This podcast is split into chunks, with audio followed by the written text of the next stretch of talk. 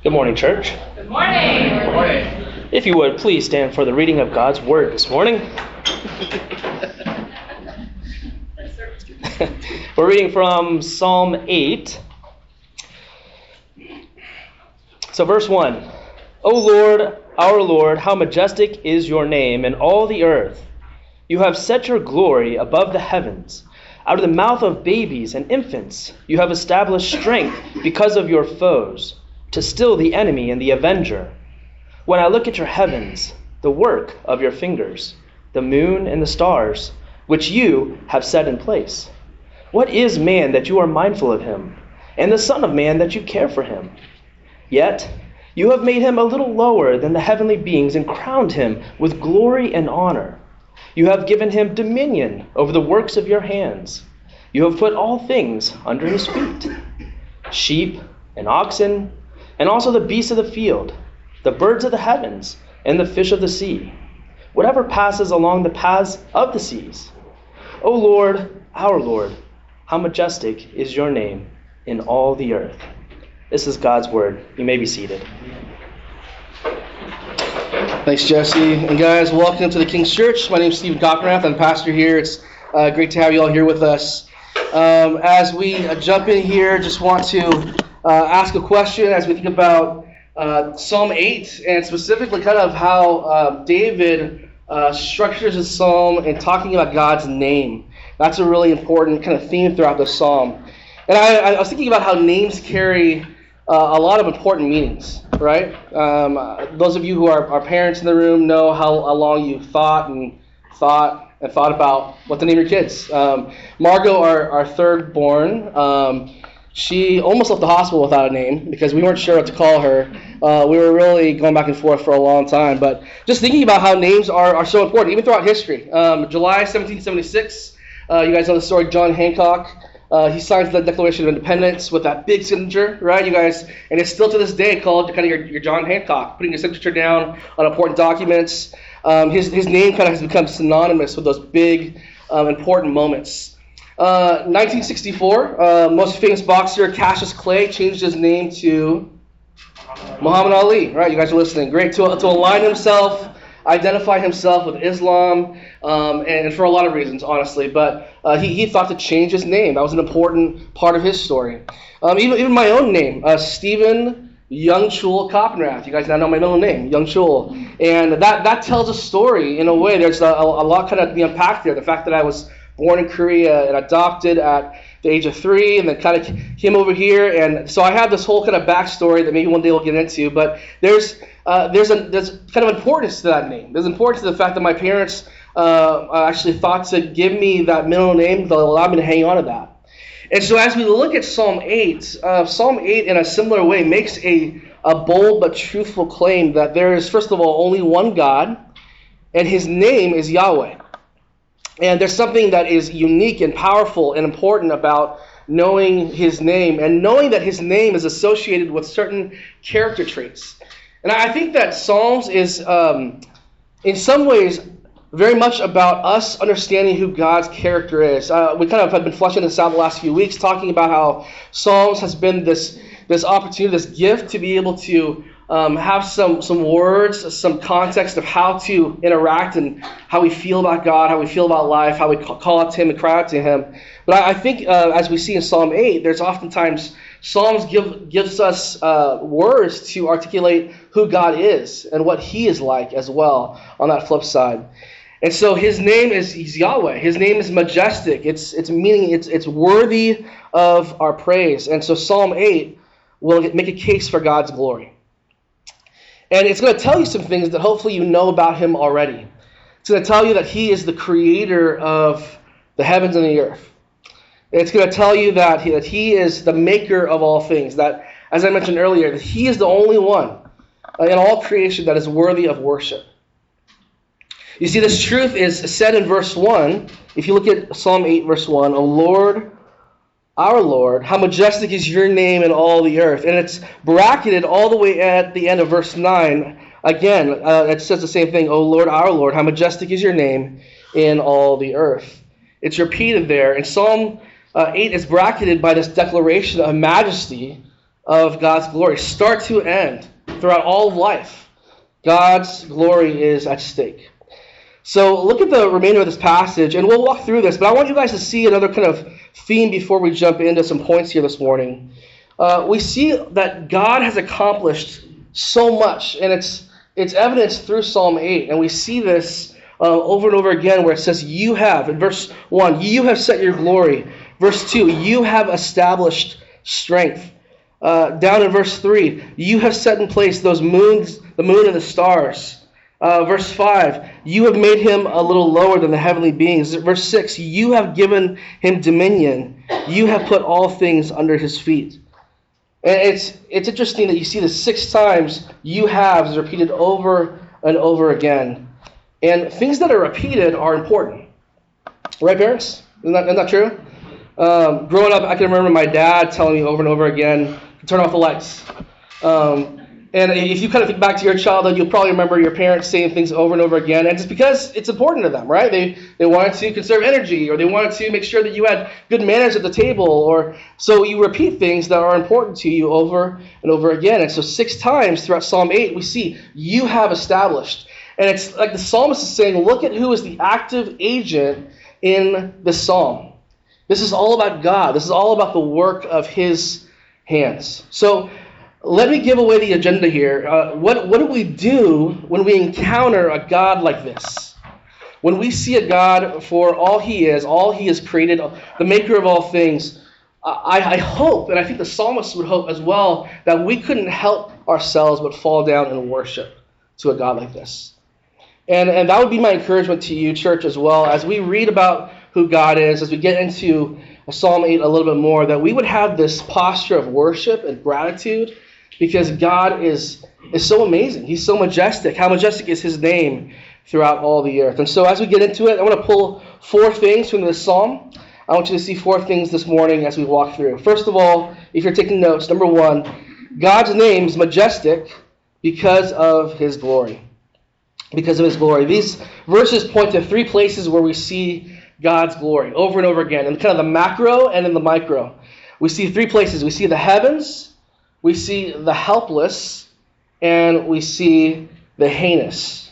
All right, well, we'll get into that in just a minute. The heavens, the helpless, and the heinous. Let's start with the most obvious place, the heavens. Verse 1 says this O Lord, our Lord, how majestic is your name in all the earth.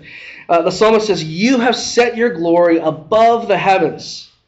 All right, so it's, it's obvious to any of us who have seen a beautiful sunset before um, or, or, maybe if you're you're really you know you get up early, you see a sunrise, uh, really amazing. If you get out of the pollution of the city, if you see the stars in the desert or up in the mountains, uh, do yourself a favor. If you've never done that, done that before, go out to Joshua Tree, go to Big Bear sometime, go and see the stars. There, it's amazing how many people who live in Southern California have never seen stars before. There, it's it's really breathtaking to realize how God has placed His glory uh, above the heavens. Psalm 8 1 and 19 1 uh, says that what many of us have experienced already that the heavens declare the glory of God and the sky above proclaims his handiwork. That's what it says in Psalm 19:1. And so when a Christian, when you look out and see a sunset or a sunrise, we realize that the heavens exist as a signature, a reminder of how big and how creative and how majestic our God is. The second place we see God's glory is in the helpless. And I want to keep reading here in verse 2. This may not be as obvious, but it's just as true. Um, it says, Out of the mouth of babies and infants you have established strength because of your foes. So, what does the psalmist mean here? I, I think what he's talking about here is that God uses weak things to show his glory. That's what he's pointing to here. He, he, he uses weakness to overcome strength. He uses the, the weakest, most help, helpless infant to overcome the might of an entire army. Think of a, a baby's first words. Think of a, a baby's first steps and, and milestones. And while it's celebrated by mom and dad, honestly, no one's going to be blown away by the fact that little baby said, you know, mama or dada or whatever, like, and, and took a few steps. Like, that's, that's not going to move anything for anybody else. For mom and dad, it's a big deal, but that's exactly the point. God's glory and his strength are most visible most on display not when there is something impressive to be seen, but when we see something that is weak.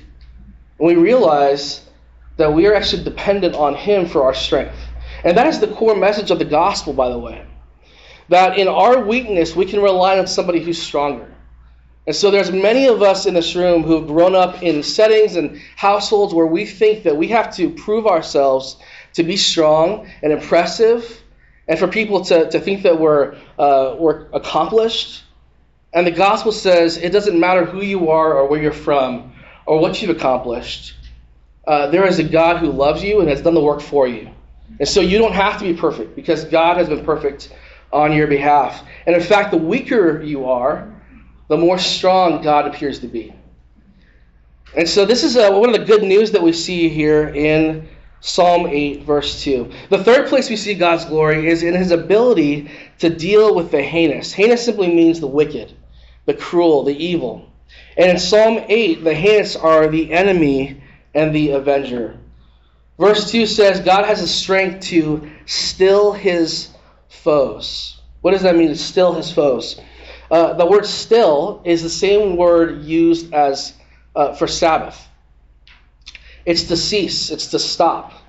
And, and the psalmist says that God's power, his might, is so strong that he can stop the enemy in their tracks. Uh, now let's start with that second name first, the Avenger. Okay, so what is this, you know, Marvel MCU reference we find here? It's not quite it, okay? The, the Avenger is anyone, uh, is anyone who's going to take God's work uh, into their, his, his or own her hands, his or her own hands. And we even talked about this last week in Psalm 3, if you guys recall, that we are to rely on God and God alone to defend us. And the moment that we step out of our lane and say, you know what, I'm, I'm so upset, I'm so angry, I, I, I need to take this into my own hands, we fall into this category of avenger or somebody who uh, decides that they're going to take vengeance into their own hand. When we see throughout all Scripture that vengeance belongs to the Lord. And according to verse 2, God has the strength to do all that is necessary to stop this avenger anyway. Um, who is the enemy? We see this as well in Psalm 8, verse 2, to still the enemy. John 10 1 says it clearly that Satan is the one to steal, kill, and destroy. That he is the enemy uh, of the Christian, of, of God himself. And, and so God has this power to stop him in his place. But finally, I, I mentioned this already, but this power is really gospel power. That is, that is the power that we as Christians claim over our enemies. Romans 1:16 says, "For I am not ashamed of the gospel, for it is the power of God for salvation to everyone who believes." So just to review this first point, God is jealous for his own glory. He wants the he wants us to see his power and his might and how his name is majestic in every area of your life. And so you look to the sky, you see his glory there hung above the stars. You look to the weak of this world, you can see God's glory abound in strength because of the weakness around us. You look to evil in this world, and we see God stopping the enemy in his tracks. God is, is glorious, and his name is majestic because of his glory. Uh, point number two is this God's name is majestic because of his love. Look at verse 3. When I look at your heavens, the work of your fingers, the moon and the stars which you have set in place, what is man that you are mindful of him? and the Son of Man that you care for him. David begins to scratch a trajectory that I think it's important for every Christian in this room to walk down this path. And here's what I mean into this. I think that I would go so far as to say there are certain pathways within the Christian journey that every believer has to come face to face with. And it's a part of our growth. It's a part of making our faith our own. When you begin to understand the vastness, the greatness of God's power and glory and might, all his plans, all his power, you begin to start to feel small. Uh, I, I, remember I, I, went through this kind of journey point in college, and I remember a, a, professor at APU in a Bible class talking to us about uh, God's glory and, just kind of these verses and verses like this in the Psalms and how, how great our God is, how big He is, how powerful He is. And guys, it's, it's natural to hear that and realize if you hear that long enough and completely enough, that you start to think about your place in that story and how small it is.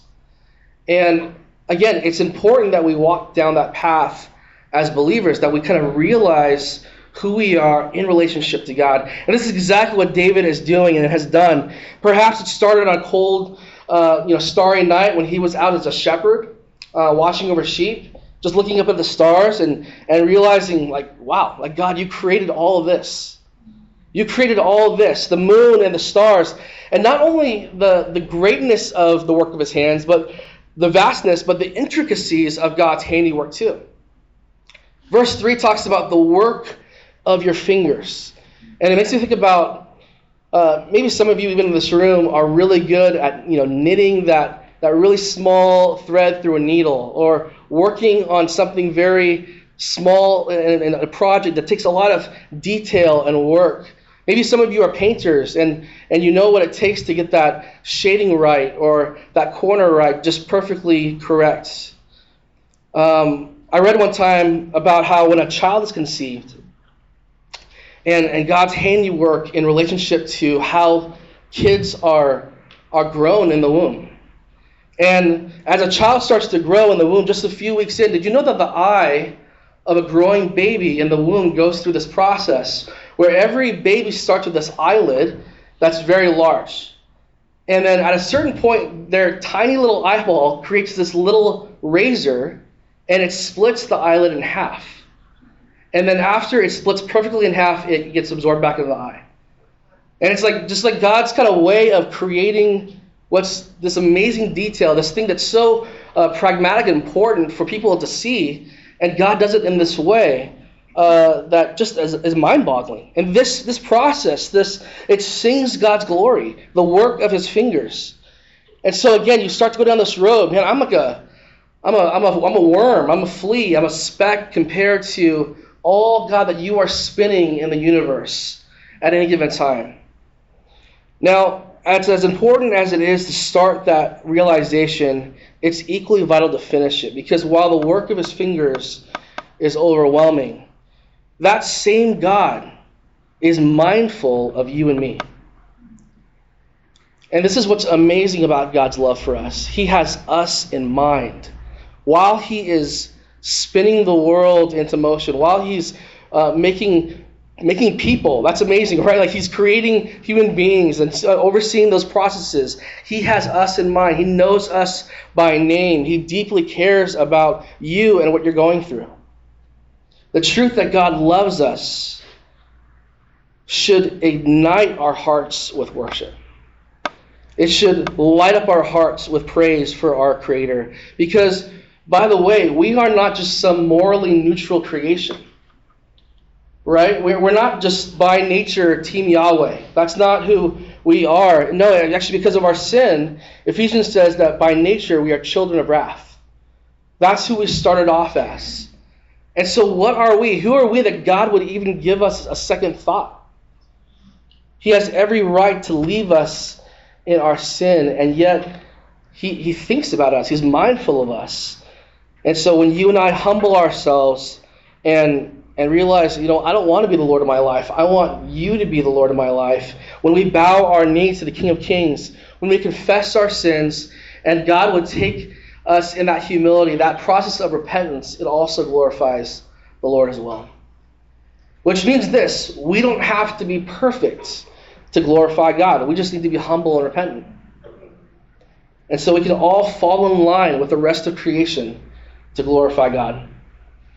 Listen, as I'm talking, maybe um, this morning you wrestle with receiving God's love for you. That, uh, that the creator of the universe, this, this strong and powerful being out there, knows you and loves you and cares about you, knows you by name, that, that's just too kind of beyond your comprehension. I, I understand that that might be the case for you. But here's a, a, bit more proof to assure us of his love. And that's point number three. God's name is majestic because of his grace. God's love is proven through his grace to you and I. And we read this in verses 5 through 8. Yet you have made him a little lower than the heavenly beings and crowned him with glory and honor. You have given him dominion over the works of your hands. You have put all things under his feet, all sheep and oxen, and also the beasts of the field, the birds of the heavens, and the fish of the sea, whatever passes along the paths of the seas. God evidences love for us through his grace towards us. And we see this through verses 5 through 8. We see that God in his grace shares things with us. When we love people, we share things with them.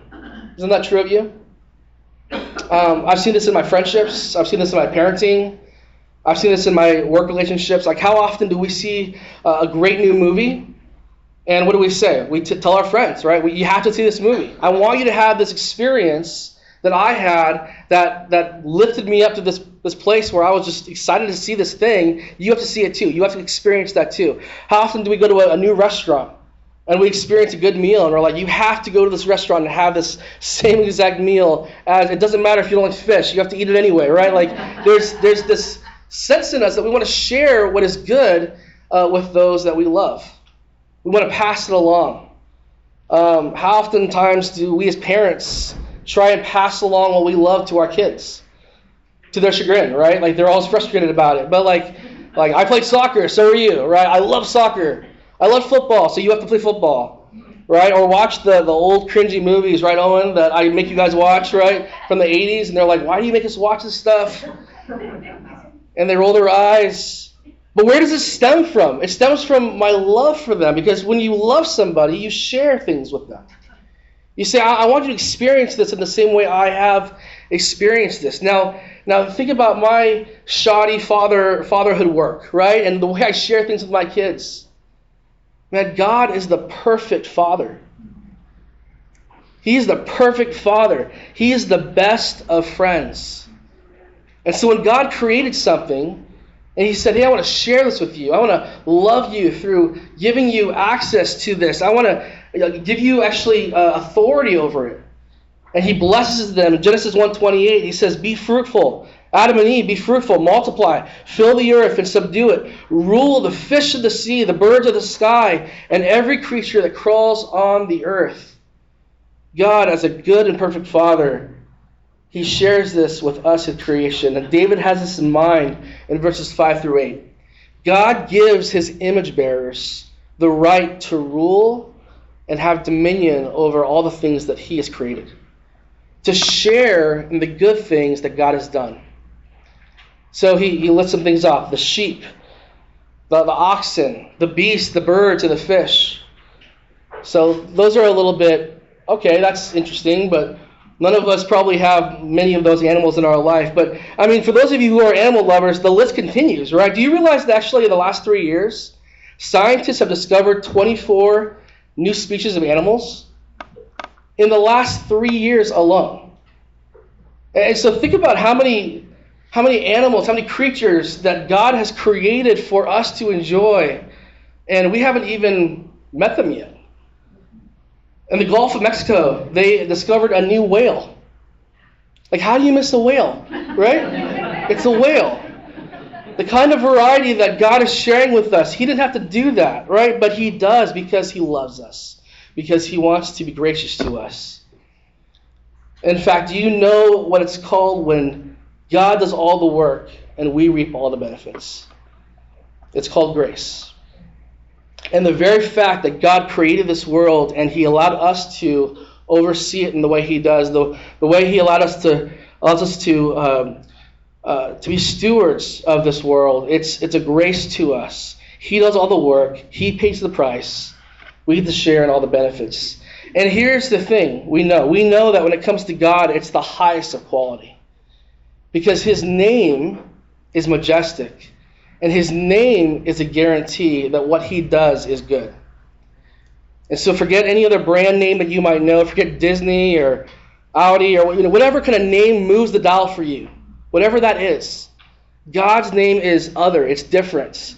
And God's invitation to share in his creation is gracious and generous beyond understanding. The last thing I want to point you to here as we wrap this psalm up is this God's name is magnified through the Son of Man.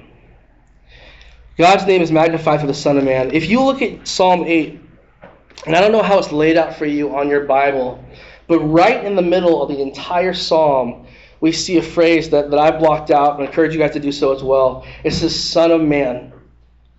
In Hebrew, it means Bar Adam. And these are words 40, 41, and 42 out of 76 words in the psalm. So it's literally dead center. And I, I think I think the psalmist, through the inspiration of the Holy Spirit, has left us this phrase here for an important reason. The Son of Man is used all the time throughout the Old Testament. Ezekiel uses it 93 times.